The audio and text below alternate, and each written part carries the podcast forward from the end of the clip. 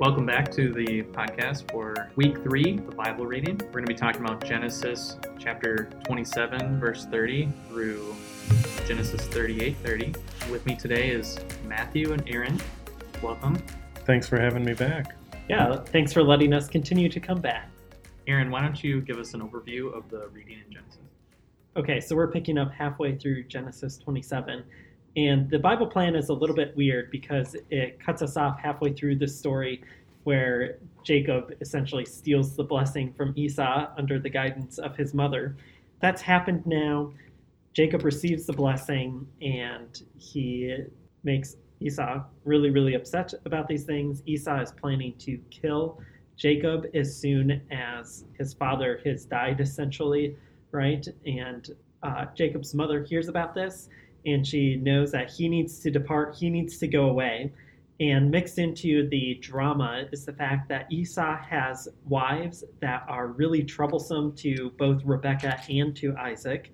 And so, under the guise of sending Jacob off to get better wives, when really it's to protect Jacob, Rebecca and Isaac both send him off.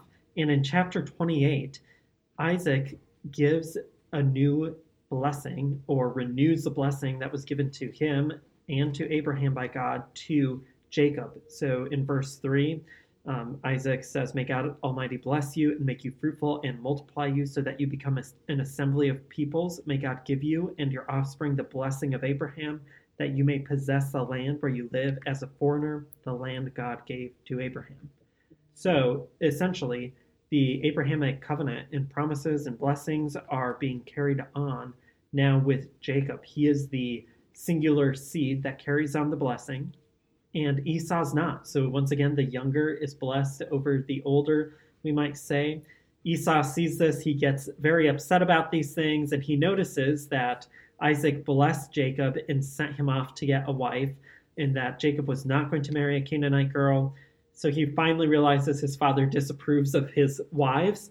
So he goes to Ishmael, the other son that didn't receive the blessing. So now you have Esau and Ishmael coming together, Isaac and Jacob, even though Isaac doesn't love Jacob in the same way that Rebecca does. So you start to see a splitting of these family lines along the way. But then Ishmael has daughters, so Esau takes one of his daughters for a wife. So now he has even more wives. So just trouble compounding with Esau. But Jacob then goes to see his family, essentially, distant relatives to find a wife, and on the way, he has a vision where there's a ladder going up to the sky, and the Lord speaks to him, essentially reaffirming the Abrahamic blessing now to Jacob, just as Isaac had done. So it's like the Lord is confirming the blessing that Isaac just gave to Jacob. The significance of this that I'd want to point out as we go is just that this is probably like the stairway is an accessing of the domain of the gods or something. So this is a sacred place. And it becomes an important place because when Jacob wants to commune with the Lord, he's going to come back to this place. So, unlike the Garden of Eden, where Adam and Eve could perhaps be assured that God's presence would be there, when that relationship broke, now they're looking for a place where the human and the divine can meet together. And Jacob finds it here, so he's going to keep returning to it. And this is a theme that will develop as we read through the Old Testament this idea of sacred space or sacred place. In the wilderness, you have the tabernacle, and then as Israel develops, you have the temple where you can go to this place and be reasonably confident that God will hear you and you can hear from God. So this kind of develops a idea of what it looks like to commune with the Lord. Um, so that's important. But he continues his journey, and as you mentioned last week, AJ, we have a well scene. And as soon as we get to the well scene, we just know this means that there's probably something somewhat romantic that's about to happen, and we are not disappointed. There is this lady, Rachel, the shepherdess, who is there, and, and Jacob is smitten, so to speak. So he wants to marry her. In fact, he kissed Rachel and wept loudly. And I don't know if that broke customs or what, but I think he's definitely being expressive here and identifying her as the lady he'd like to marry. The story continues, and if this is going to be like Isaac's wife, everything will go smoothly. right? When when Abraham's servant went to find a wife for Isaac, he saw her at the well. He went to her family. There was some back and forth chit chat, but ultimately they sent her off and she was willing to go. So we might expect that Jacob is going to interact with this guy, Laban, the brother of his mother, and that Laban will say, Yes, take my daughter and go back to your family and, um, you know, ask her, Does she want to go today? And she would respond, Yes. But something very, very different happened. When they get to the house, um, Jacob stayed with him for a month. And apparently, no marriage has happened yet. So that's 30 days. Um, even though he had this express purpose of finding a wife, and the whole time, Jacob's been working for Laban. And Laban eventually says, You know, you're related to me, but just because you're related to me, you shouldn't work for nothing. What should I be paying you for this help? It points out here in verse 16 of chapter 29 Now Laban had two daughters. The older was named Leah, the younger was named Rachel. Leah had tender eyes, but Rachel was shapely and beautiful, and Jacob loved Rachel. Now, I just want to make a few comments about this. The first is that I think it's hard for us to imagine what these ladies looked like, in part because we might have different standards of beauty. And there are some interesting articles on the internet, even if you Googled conceptions of beauty in the United States in different decades, there would be different body types, we might say, or styles or figures that would be considered conventionally attractive.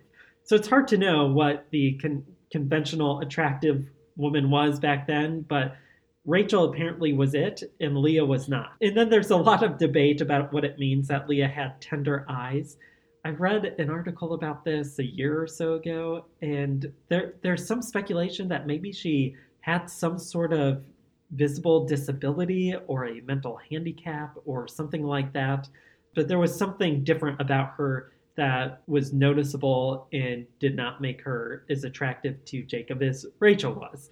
So we need to know these things. Um, because if you have this situation in mind, that as the story progresses, you can feel the anger that Jacob is about to have. Because just as Jacob deceived his father, so now Jacob will be deceived by his uncle and I think it, it's also interesting to note that there's somewhat of a parallel between Isaac, who was going blind, and now Leah, who had tender eyes. You know, there, there's this theme of blindness, maybe, or or deception that's carried along in both of these stories. Um, but Jacob tells Laban, "Well, I'll keep working for you. Why don't you give me your daughter Rachel for my wife?" He even offered to work seven years for the younger daughter Rachel, and Laban replied, It's better that I give her to you than to some other guy, so stay with me, work these seven years. So Jacob worked seven years before he got to marry her. That's also significant. So now, seven years and a month, he's been here. He's been away from his family. So, if you want to think about it in terms of like if you left high school to go to college and you were in college for four years, and then you stayed living in that place for three more years, and then finally you're marrying whoever you've been interested in that whole time that you went to college with and that, that you were hanging out with at mm-hmm. church or whatever. It's been a long time. But to Jacob, it seemed like only a few days because of his love for her. So she was totally worth it. And then he goes to Laban and says, It's it's time. Let me sleep with my wife. So Laban invited all the men of the place. They have a feast. And then Laban took his daughter Leah and gave her to Jacob, and he slept with her. So the wrong daughter was given. What happened there? So how, this- how does he not notice? Also, the whole tender eyes thing. She's slow or something. Like what? I think so. It's hard to say, but that's what a lot of people have speculated because it's such an obscure phrase. But I think that's probably it. Was it? It was like some kind of ancient um, phrase or whatever. It's like a nice, maybe a nice way of saying slow. Yeah, like we have say codified language for things, right? Right. We'll we'll say things like someone is uh, is mentally handicapped, like I, I did earlier. You know, we we might use language like that that doesn't get into the specifics of the problem, and maybe this is it. I think Jacob's met his match here with another deceiver, his uncle. And in that culture, I think with veils and possibly alcoholic beverages being stir- served at a, a wedding party. I think that's how this happened. This occurred. Yeah, I, I would agree. I think they're feasting. Um, they're probably getting drunk at this feast. It's probably a multiple day feast. And in the end, Laban offers the other daughter. And you'd imagine that the daughters have to be in on this switch. Because from the start, you know, during the feast, it's hard to say because there are some ancient customs where, like at a feast like this, the women wouldn't be present because the men would be getting drunk. And so it was like protecting them from the men, maybe, or something. But in either case, the point is that Jacob was deceived. The deceiver was deceived. He was outwitted, and he woke up with the wrong woman. Jacob was out Jacob.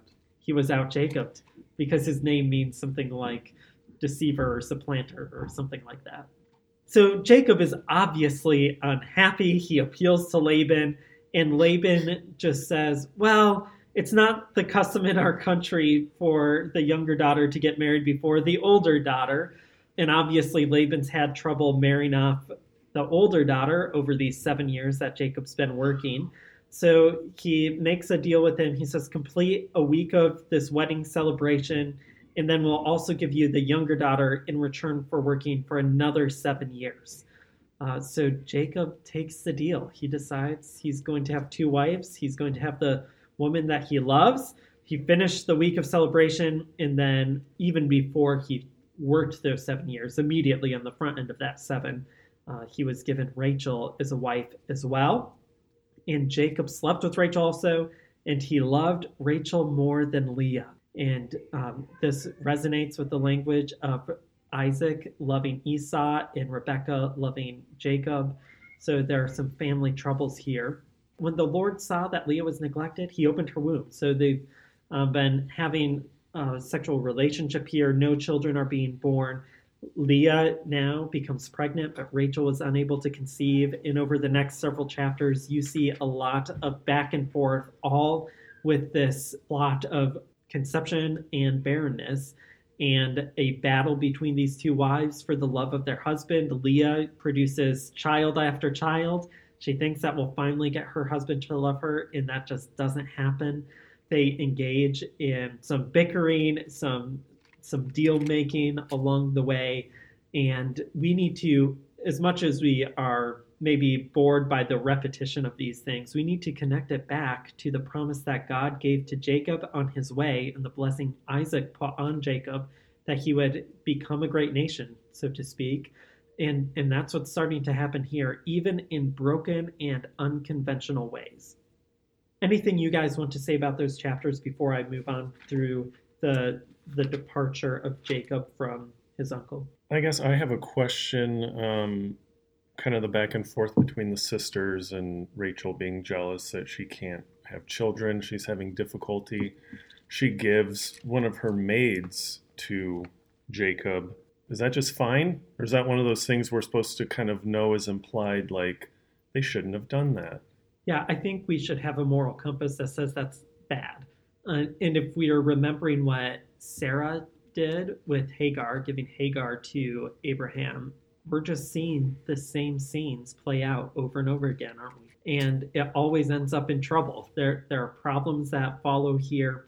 We need to say that that was a wrong decision, even though when they've done that and the handmaid becomes pregnant, they Leah says this in verse 18 of chapter 30. Leah said, God has rewarded me for giving my slave to my husband.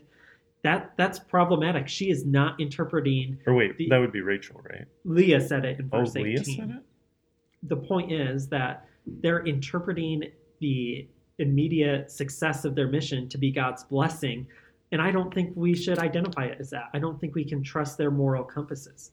More than that, you see this deal that's made with mandrakes, um, the this you know root that maybe looks like a baby. Um, Is if- that is that like one from Harry Potter? yeah, if you watched Harry Potter, where where they're planting the mandrakes, you have to have earmuffs over your head because if you pull them out, they scream so loud they'll burst your eardrums. They look like little babies. That's what I imagine they they look like. Uh, but it was probably thought that it aided fertility. Um, it, it looks like a baby, you eat it, and, and maybe it helps with fertility. And over and over again, these ladies are appealing to immoral or wrong ways to conceive or what we might call junk science. I think that's what Jim Hamilton refers to this method as junk science, maybe mommy blogger kind of fertility methods to have children. But the narrator over and over again shows us that those things don't work and that they're wrong. And ultimately, when conception happens, it's because the Lord opens the womb. And that's what the narrator gives us in verse 22. God listened to Rachel and he opened her womb. And, and this is something we saw with Sarah already. We see it now, and we'll see it down the road, like in the book of Ruth, where um, the Lord grants Ruth conception. So I think that we want to say the promises are being fulfilled even when people are not attributing um, the fulfillment of the promises to God when they should, and they're attributing these things to God um, maybe in a moral way when when they violated God's morality. So we've just seen the multiplication of children, and now we're going to see the multiplication of property, possessions. Yeah. So so Jacob and Laban are back at it again, and um, Laban talks to Jacob. This is at the end of chapter 30. I thought this was interesting in verse 27. Laban told Jacob, I found favor with you, so please stay. I've learned by divination that the Lord has blessed me because of you. I don't know he did to divine this, but he knows that the, his blessing is because of the Lord. But then as the story goes on, it looks like Jacob doesn't trust that the blessing is actually from the Lord because when he is trying to multiply the flocks, once again, just like his wives are doing, it looks like he engages in what what Hamilton calls junk science, doing a certain ritual that he thinks is going to bring about the desired result. So Laban sees that the Lord is blessing him, but he's not trusting the Lord. Um, he's he's going to attempt other means. So the way that we should respond to the, these things, I, I think, is to recognize that God is going to secure the blessings despite the failings and lack of faithfulness on the part of the individuals who He has chosen to bless. I don't think that we should necessarily look at this and come up with a full orbed farming and fertility theology, though perhaps we need to be influenced by it more than we'd want, and, and to recognize that God is the author of life. He has authority and power over the womb, both of humans and of animals. So we, we learn to trust the Lord in, in these moments. But Jacob decides he's going to separate anyway. He keeps getting cheated by Laban who's cared on, only really for his own prosperity and not for his son in law and his daughters. And so they decide to go, and even then, they trick Laban by leaving when uh, without really announcing it. And Laban's unhappy about this, so he pursues Jacob and overtakes him. God warns him not to speak good or evil against Jacob. Um, he knows that Jacob's under God's protection, they have sort of an odd encounter where Rachel has taken the household gods of her father. This is really a bizarre scene, and I would just suggest that we're going to find somewhat of a parallel with it when we get to the story of Joseph and his brothers, or his brothers are leaving and they've taken this possession from the household of Pharaoh's, right? Um, so there may be some literary piece along the way there. But they leave, and Jacob covenants with Laban that they are not going to fight each other, that, that Jacob will take care of Laban's daughters. And on the way back, um, they ended up running into Esau. But before that happens, before Jacob meets Esau, Jacob wrestles with God. This is a very famous scene depicted in paintings and, and these sorts of things. And in in this moment, as Jacob's wrestling with this physical representation of the Lord, he is renamed Israel, or at least prophetically renamed Israel. That, that will show up again when he starts going by that name. But you really see this conflict between God and Jacob. And in one way, Jacob prevails, but in another way, ultimately, the Lord prevails. In Genesis 31, where God speaks to Laban and he says, don't say anything to Jacob, either good or bad. And then the majority of the rest of the chapter is Laban speaking to Jacob. What's up with that? Well, Laban actually repeats these words to Jacob as well. So right. he apparently believes that he is abiding by that warning. And I think we should assume that he did. You know, I, I think maybe the point of the Lord's statement is don't try to deceive this guy and don't threaten him. So don't don't offer him something to keep him in your land as you were doing before. So don't don't speak something good for him to try to get him to say and don't speak against him to try to get him to stay. Allow him to go. He's returning to the land of his fathers as he's been directed. So just speak straight and neutral to him. Well, don't don't try to use your words to get your way and to get him to stay with you. Uh, if you remember earlier, the whole bit about the flocks was Laban trying to get Jacob to stay. And I think the Lord is just instructing Laban it's time for Jacob to go. Don't offer him anything good to keep him back, and don't threaten him to keep him back. Okay. Because basically, up to this point, Laban's interactions with Jacob have just been basically rooted with manipulation in order to get Jacob to do kind of whatever Laban wanted or whatever would kind of benefit him more. Yeah, Laban is the kind of guy who just wants to increase his prosperity. So if you remember all the way back when Abraham's servant came to seek out a wife, as soon as Laban saw the servant with his sister, Rebecca, and Rebecca had all these jewels on her, Laban was super psyched and he invited Abraham's servant in. He he saw money there. And now with Jacob with him, he sees money.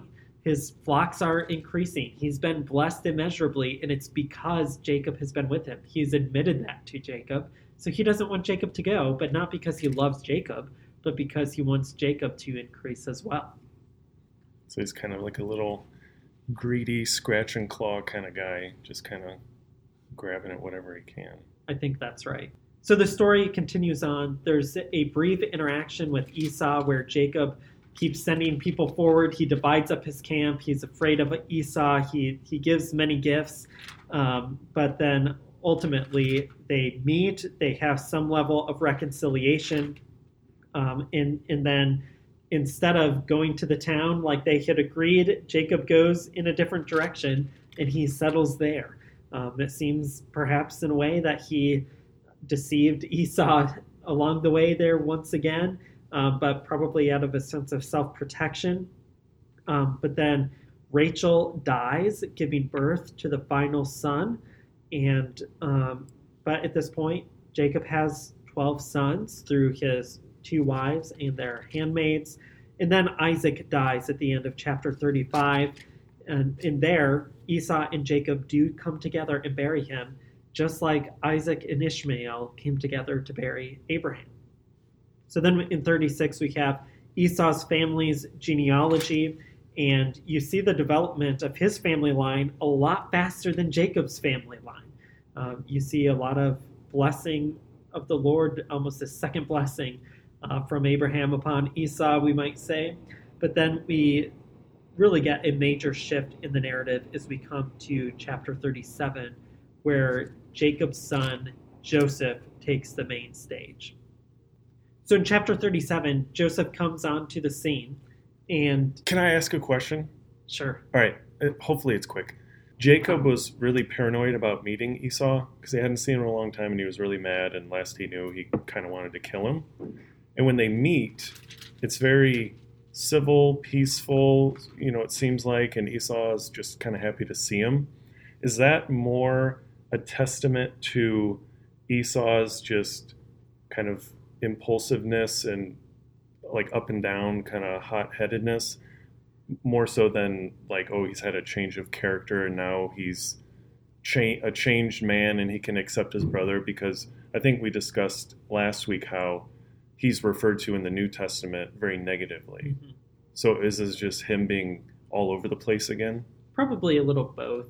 I mean, I think there's probably some character development there, but who knows? I mean, he seems genuinely excited to see Jacob's wives and children. He's an uncle now, right?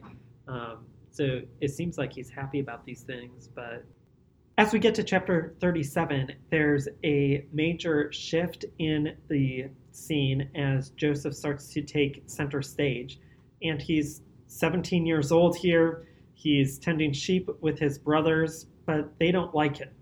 Why why already would we think that his brothers would not like him? AJ. For one thing, in verse 2, you know, he's being a tattletale. He's being a snitch to his father. It says that Joseph brought a bad report of his brothers to his father, and we're not even told what happened, what it, if it was something that was actually wicked, or we see these dreams where you know Joseph is being pictured as one to whom others will bow down, and of course his brothers don't like that. Yeah, and I think even more than that, Jacob loves Joseph more than the rest of them, and in verse four, it says they hated him and could not bring themselves to speak peaceably to him because they saw that their father loved him more than all the brothers. And right here, once again, you see Jacob acting like his father, or Israel acting like Isaac, where he loves one child more than the others and strife ensues. And that's a parallel that we should watch through this whole story because just as Isaac was deceived by one of his sons by means of another son and his garments, now Israel or Jacob is going to be deceived by his sons by means of a garment, by means of a robe. So there are many parallels here as we go along the way. Um, one parallel, uh, I think it's a parallel that I noticed, um, even in the very start start of the story, where it says um, Joseph brought a bad report about his brothers, and then his brothers were mad and hated him.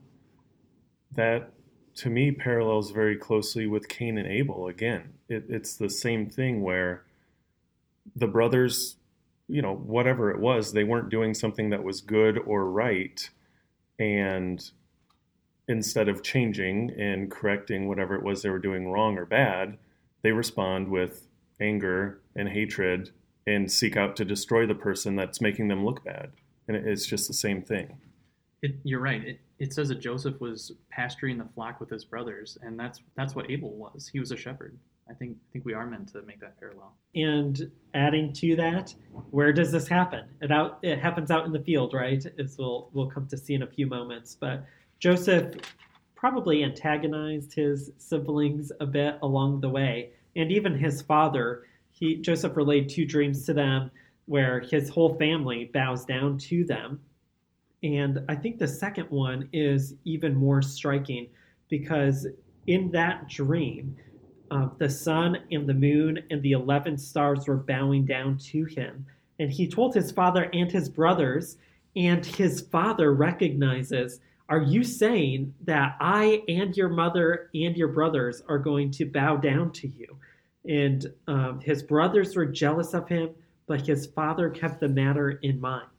And I think that's the same kind of phrase where Mary and Joseph are given this prophecy from the Lord that, or, or this revelation from the Lord that Mary was pregnant, and, and Joseph keeps these things in mind.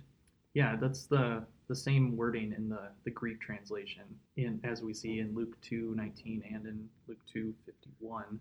Mary treasured up these things. I think Luke at least wants us to think of Joseph. Yeah, and I, and I think the significance of this is even though Joseph's brothers probably were just jealous, and that's their only response to this, Joseph's father, Israel, has understood that there's a blessing from God that's been passed down to one singular seed over and over again. And perhaps he's pondering, am I to bless Joseph in the same way that I was blessed? Um, we we don't know exactly what he was thinking. I think so. I would like to make the case that this multicolored robe was a royal robe, and we know that this blessing being passed down would be at one point a, a king to rule over, and we're we're seeing that in the dreams. And I think if we're reading this book, you know, we'd have to think: is this the one that that is promised? And in this next scene, we we would maybe expect to see a coronation Mm-hmm. But that's not that's not what happens. Yeah, and and I think just to add to that, Israel is looking at Joseph, and this guy is having dreams that seem to be from the Lord, and the only time that that's happened to Jacob is when he's been at Bethel, right? And so you maybe if you're Jacob, you're looking at this guy and saying he's me, but he's a better me. He he's a more significant me. So there there may be this idea that the promises are going to come to fulfillment through Joseph. But the story goes on, and as Joseph is sent out to his brothers, they plot to kill him, but then they come across an opportunity to make money off of him instead of just killing him. So they sell him off, and then they send this robe that Joseph's father gave him back to him after dipping it in blood and essentially are using it as an indication that Joseph has died. And his father recognized it. He believes an animal devoured Joseph. And so Jacob mourns. He tears his clothes, puts sackcloth around his waist. He mourned his son. And then in verse 35, it says, All his sons and daughters tried to comfort him, but he refused to be comforted. And I think what's ironic here is that these brothers who hated Joseph because his father loved them, even by getting rid of him, they didn't get his their father's love back. His father just continued to express love, but now through mourning instead of through favoritism. We do see some poetic justice where Jacob is being deceived. You know, he deceived his father with goat skin, and now he's being deceived with goat blood mm-hmm. by his sons. And just another New Testament connection, we see that Judah places forth that idea to sell Joseph for 20 shekels of silver. In the New Testament, Judas, another Judah, sells Jesus for 30 shekels of silver. Inflation? Yeah. yeah, there, there are some striking parallels there. And on one level, I think we want to recognize that this book is just a work of literary artistry. And then on another level, I think these parallels are indicative of God continuing to be faithful to people who continue to be unfaithful.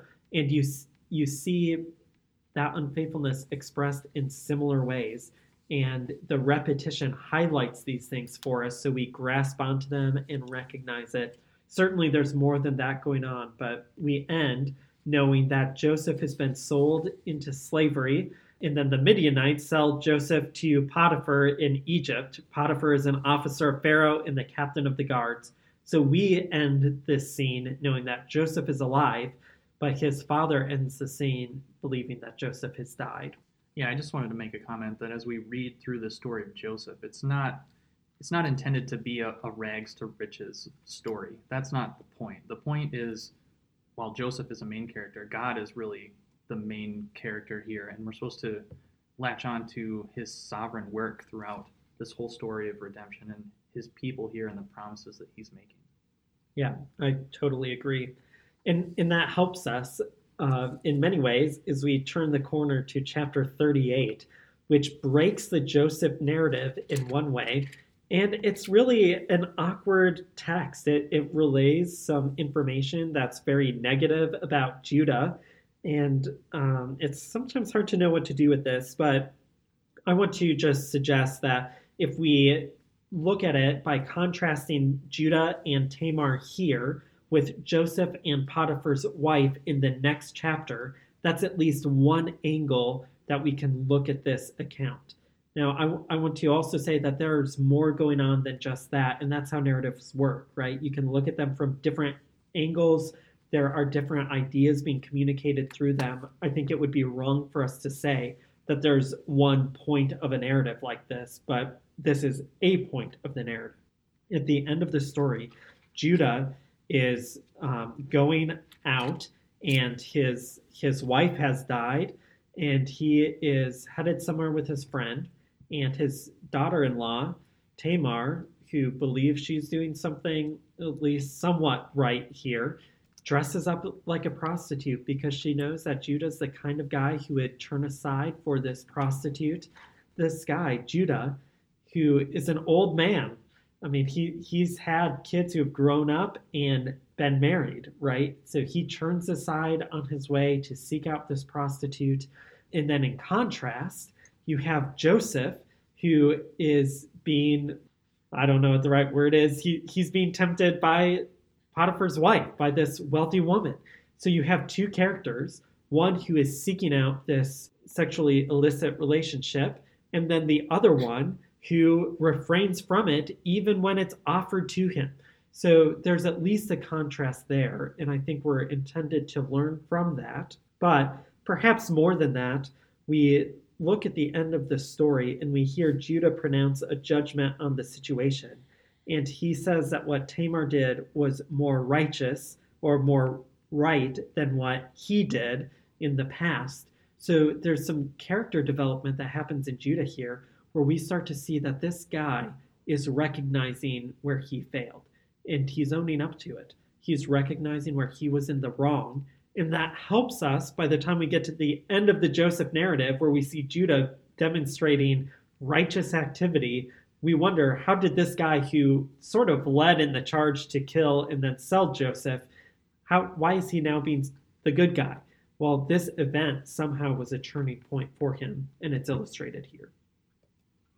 Propositioned, I think, is what you were looking for. That is exactly the word that I was looking for. Yeah. Thank you.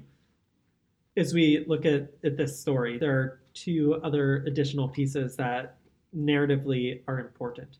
First is that just as Jacob was deceived by Judah through this robe that was dripping in blood, now Judah is deceived by Tamar, who's dressed up in a different sort of way. So we have multiple things, uh, uh, you know, tracing all the way back to Isaac being deceived with this case of mistaken identity, and now Judah's being deceived with a case of mistaken identity. So these things I think are interesting. I don't know how significant they are to actually understanding the story, but we have another tale of deception. But the outcome of this story is also significant for redemptive history. So there are children who come from Judah, and if we track all the way down through the lineage, as we read like the book of Ruth and in the book of Matthew, uh, we start to see that Boaz is descended from this family line. And that's important. So even in this distorted relationship, you're going to see God's anointed king, David, come from this line, from the line of Judah, from Tamar. Most significantly, when you look at the genealogy in the book of Matthew, you see these things referenced there, and that's pretty remarkable as well. Matthew 1 3, Judah fathered Perez and Zerah by Tamar. Perez fathered Hezron, Hezron, Aram, all the way down to Boaz. And then, you know, the son of Boaz is Obed, who fathered Jesse, who fathered David the king. The verse I was looking for was Ruth 4:11.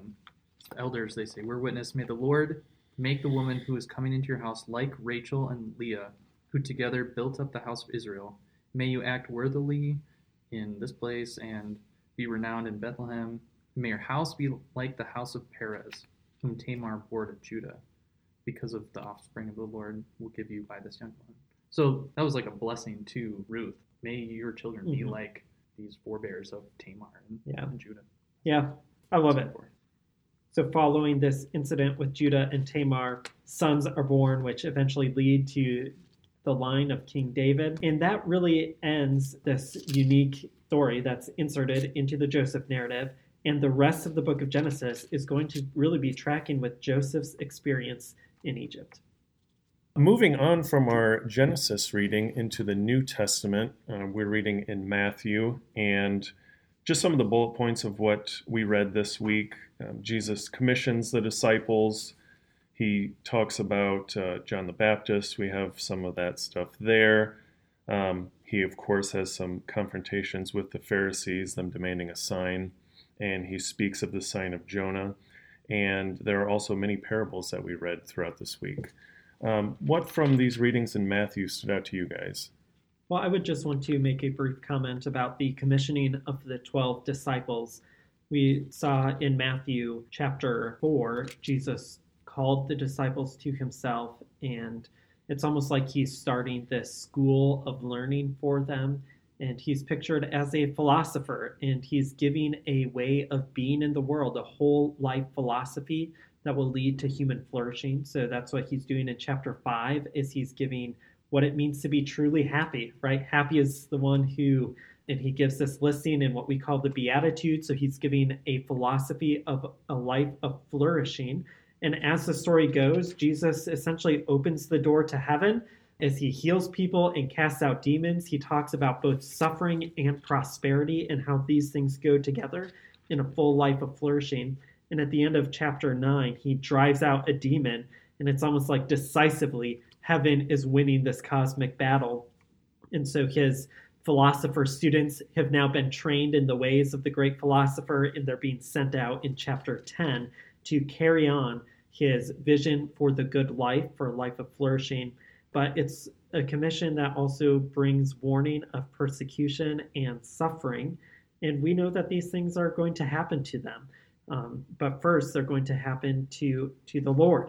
And he wants to make clear to them that even though he has, in one sense, come to bring peace on earth, this message of entering into the kingdom, into the new creation, is one that's actually going to divide family. But he tells them, if you're going to follow me, there, there will be division that happens. There will be people who seek to harm you, but ultimately, as you learn to embrace suffering in this life, you will find true life because of it. And as you go, anyone who serves one of my people ultimately serves me. So he commissions them out in that way. We see that Jesus has disciples and followers, and he's doing these teachings and miracles. And John the Baptist in prison hears about this, and he has his disciples ask Jesus if Jesus is the one. I guess I always assumed that John the Baptist kind of was in on Jesus' identity. What is he really asking here? Yeah, I think that's a good question because at least in Matthew's account of Jesus' baptism, it seems like John recognizes who Jesus is as the Messiah. But now John is in prison and he sends people to Jesus to ask him, Are you the one who is to come, or should we expect someone else? And it's hard to know exactly what's behind that question. Is this just a moment of doubt in in John where he is looking at his situation in prison and thinking, if Jesus were truly the Messiah, I would be in here. Instead, he's like all of the other false messiahs, people who've proclaimed to be the Messiah before. Did I misunderstand everything? That could be what it is. It could be another way of emphasizing that Jesus' kingdom is going to be different than what was expected. It's really hard to say, but ultimately, I think we just recognize that it fits this paradigm of suffering and power of rejoicing and fasting, of mourning and happiness that come together as we go. And John is experiencing the persecutions of the kingdom. And he's just seeking a word of confirmation from the Lord that this is truly the Messiah who's come.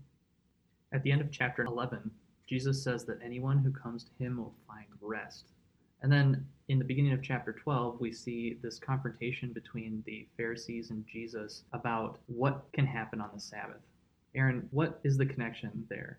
Okay, so I mentioned this a little bit in our pre show production meeting because I had never made a connection here until I was reading through this text in preparation for this. So, on the one hand, I just want to use this as an opportunity to say that reading the Bible is important. And no matter how many times you've read it, and no matter how much education you have, you might find new and surprising things. And this observation happened as I was pairing my Old Testament reading in preparation for teaching about the covenant with Israel on Sunday with this text. And um, so I want to preface what I'm about to say by asking you two a question that might be a trick question. I'm ready to be tricked. Okay. So if you remember the Noahic covenant, what was the sign of the covenant with Noah? Rainbow. Okay. Nailed it. What was the sign of the covenant with Israel at Sinai? AJ, that's all you. Yep. Now let me back up. What was the sign of the covenant with Abraham? Circumcision. Yeah. Okay. So what was the sign of the covenant with Israel? It was the Sabbath. This hmm. keeping the Sabbath was the sign of the covenant with Israel. They were supposed to keep the Sabbath as the sign of the covenant. And I had never really thought about that before. Um, so, Exodus 31, verse 12, the Lord said to Moses, Tell the Israelites, you must observe my Sabbaths, for it is a sign between me and you throughout your generations, so that you will know that I am the Lord who consecrates you.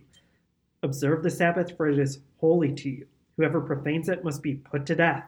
So, the, the Sabbath is the sign of, of the covenant. I had never thought about that. Um, but it makes sense then when we see Jesus in Matthew 12 explaining that he is the Lord of the Sabbath. It's almost like a parallel statement of him saying, I am the fulfillment of the law. I didn't come to abolish the law, I came to fulfill it. I'm not the I'm not coming to destroy the Sabbath, I'm coming to fulfill it. I, I have authority over it. And it's like Jesus is saying, The old covenant, the covenant at Sinai, has come to completion in me. The rest that it pointed you forward to is in me. So at the end of chapter 11, when he says, Come to me and you'll find rest for your souls, and then when he demonstrates in chapter 12 that he's the Lord of the Sabbath, Lord of the rest, I think it, he's indicating the old covenant is over. It, it's come to its completion in me. And now, if you want to find rest in God, you won't find it through the old covenant legislation. You'll find it through obeying my commands, through obeying the Beatitudes that I gave you in Matthew 5 in the Sermon on the Mount. I am the way and the only way. Uh, so it really is interesting that he offers rest, but it's connected to the commands and it's connected to his lordship over the Sabbath, which puts an end to the sign of the old covenant. And I think if you look at it as the explanation, it's because in six days the Lord made the heavens and the earth, but on the seventh day he rested and was refreshed. Jesus is showing, I am ushering in the new creation. This new creation that you've heard about in Isaiah that's been talked about and prophesied. Well, this sign of the covenant was a good covenant for as long as the old creation order was there. But with me, I've opened the door to heaven. I've, I've brought healing and new life, and I am allowing the new creation to break into the old. And so the Sabbath rest is now going to be found in me. Looking back at Matthew 10 34 through 36, it reads, Don't assume that I came to bring peace on earth. I did not come to bring, bring peace, but a sword. For I came to turn a man against his father, a daughter against her mother, a daughter in law against her mother in law, and a man's enemies will be the members of his household. And reading that, I mean, it sounds like pretty strong language and maybe a little bit extreme. It's like, oh, Jesus is saying there's going to be all these you know, potentially big fights and battles between family members because of me. But I, one thing I found interesting is seeing how that plays out two chapters later in Matthew 12. I think the exact thing Jesus was talking about in Matthew 10, it plays out in his own life, and he gives an example of what it looks like and what you should do. Um, where it says he's speaking with the crowds. His mother and brothers were standing outside wanting to speak to him they told him, "Hey, your mother and brothers are out there. They want some of your time. They want to talk to you." And he basically just ignores them and says, "Who who's my mother and brothers? For whoever does the will of my Father in heaven is my brother and sister and mother." And I think that's what it looks like and that's the way it played out in real life for Jesus is it's not these big fights or battles or just all this arguing or something it's it's look if it, it doesn't matter who somebody is whether they're a parent or a sibling you know blood family where you feel like you have a really strong tie and connection to them like that doesn't matter. If they're not about God's will, if they're not about what's best or what's right or what's good for you, if they're not helping you along in that, you really should not give them much of your time, not your significant, important time. In in this short part at the end of Matthew 12, you know, Jesus is spending time with people, teaching them, talking to them, they're listening, you know, they're receptive to what he's saying. And I think somewhere in the Gospels, it's at one point, it's like Jesus' mother and brothers and sisters, they all think he's crazy. And it's like, Jesus is like, I don't care if they're my mother or brothers. They're not about God's will. They're not about what I'm here for. They're going to be a waste of time to give my time to. And I think that um, I think that's really instructive for us in our everyday life. Whereas I think that's a very common human thing where you maybe feel obligated to people because of a relationship you have with them, whether it's a blood relationship or you just known somebody for a real long time. But it's like, you know, if they're dragging you down, if they're not pointing you towards God, if they're not about God's will in their life, they really shouldn't be a big part of your life either in that way, I don't think. I think that's what this is spelling out. What do you think about that, Aaron? I think the or I'm going to jump in here. I think the use of family members is significant. You mentioned family ties. Jesus here says he's bringing the sword, and in some cases, it that sword, a sign of separation, cuts those family ties to where this allegiance to Jesus is going to be stronger than any other allegiance, including family, and he's warning that it's going to bring separation in many cases. Yeah, I, I agree with both of you. I think that's right. And I think there are positive and negative implications of this. So, negatively speaking, we might talk about the relationships that are distanced because of an allegiance to Jesus. And of course, we want to put all the caveats of you seek to love people right. and minister to them and share things in common with them. But I think there are moments in our lives where our commitment to doing what the Lord has put before us is going to draw us away from people who we might be related to. And in situations where there might be cultural or family expectations where we're spending a lot of time with them, and that's not possible because of what, what the Lord's put before us. So I think another example in Jesus' life is there was an instance where they were celebrating the Passover, this um, this holiday, this national and religious holiday that was usually celebrated with your family, and Jesus didn't celebrate it with his family. Um, the, probably the the parallel would be if you were pursuing something that was clearly the Lord's calling on your life, and you could go home and celebrate Christmas with your family, even though they really wanted you to and couldn't understand why why you wouldn't be there. So I think in in our day, maybe some it would look like you connecting with people at our church in in saying these people don't have any family to be with over Christmas. And I can't take them to my family's house, but I can do Christmas here and, and become a family. And that's the positive implication is that those who connect to Christ find a new family. And so even though there might be a cultural expectation for you to travel or or go somewhere to be with your DNA family, maybe this year you're you're going to host people who have no family to be with, but you're their family because of your shared allegiance with Jesus. That that's just one example that maybe parallels the Passover situation. But I think negatively there is distancing that happens, but positively, uh, people with no family find a new family. Um, and people whose families are divided over this allegiance to King Jesus are welcomed into a family. And I think most people that we know have family issues. I, I think that's just reality. And every church has fam- church family issues too, but but in Jesus, there's a shared allegiance that creates a new family bond. So far in Matthew, Jesus has talked about kingdom morals and actions, and we've just talked about the kingdom family. And now we see Jesus teaching about the mystery of the kingdom. Aaron, can you comment on Jesus' parables here?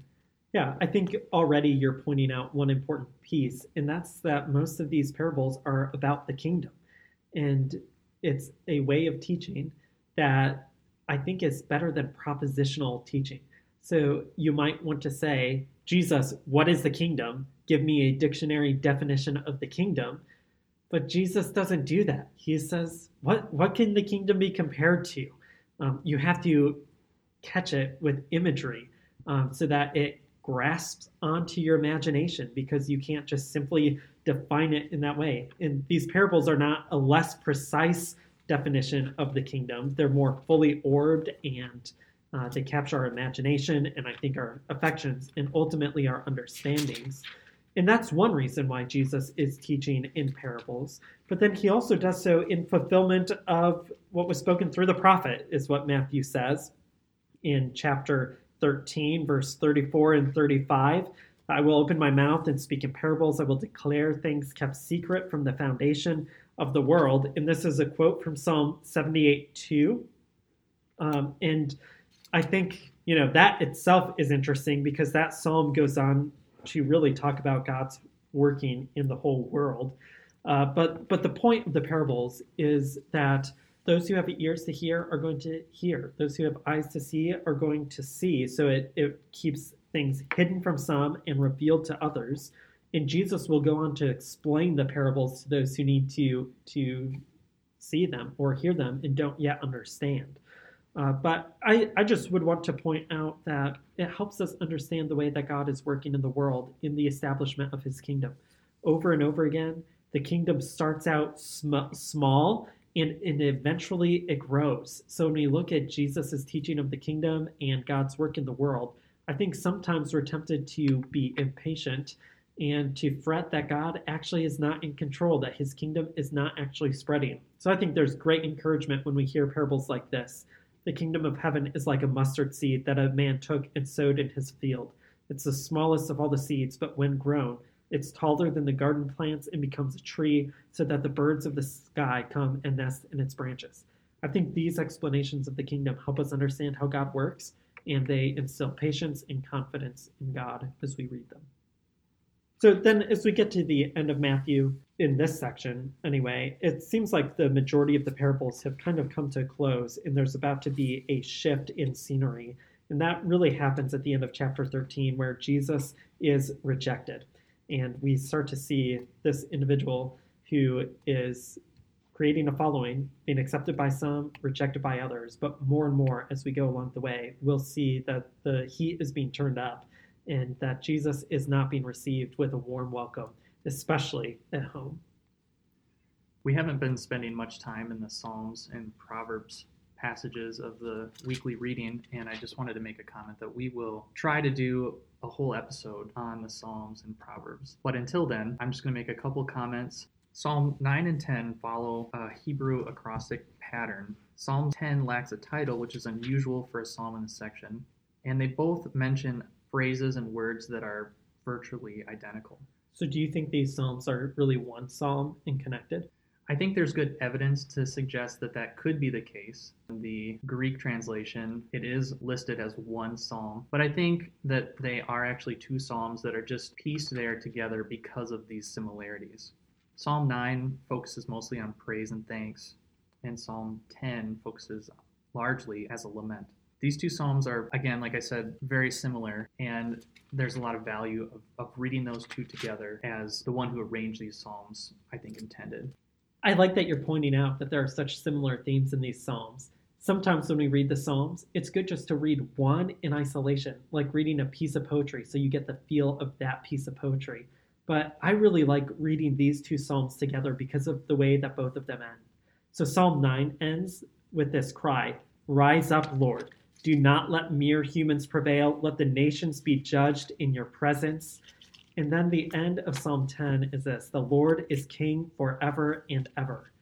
The nations will perish from his land. The Lord, you have heard the desire of the humble. You will strengthen their hearts. You will listen carefully, doing justice for the fatherless and the oppressed, so that mere humans from earth may terrify them no more. So even though, at least in the CSB, Psalm 9 is labeled as a celebration of God's justice, and Psalm 10 is labeled as the need for God's justice, and they both emphasize these various themes. Really, Psalm 9 ends as a cry out, needing God's justice, and Psalm 10 ends with the answer that God is king forever and ever. I think we can also add Psalm 11 to that too, because we see at the end of chapter 10, God is king forever and ever. And then we see in chapter 11, God is seated on his throne, ruling and sovereign, and we can take comfort in that. Absolutely. And I think one of the beauties of reading Psalms along with Matthew right now is you see Jesus as that king, right? The one who's doing justice for the fatherless. Well, now he's giving them a family and a father and the oppressed, these individuals who've been oppressed with demons. He's been casting these out so that mere humans from earth may terrify them no more in the presence of the God of heaven incarnate, Jesus Christ. Thank you guys for being here. Thank you. Yeah, thanks again, AJ, for leading this. I am really enjoying reading the Bible in community with you guys, and I really hope that this is helpful for anyone else in our church who's following along with this Bible reading plan. This podcast is a ministry of Resurrection Church. You can find out more at resurrectionmn.org.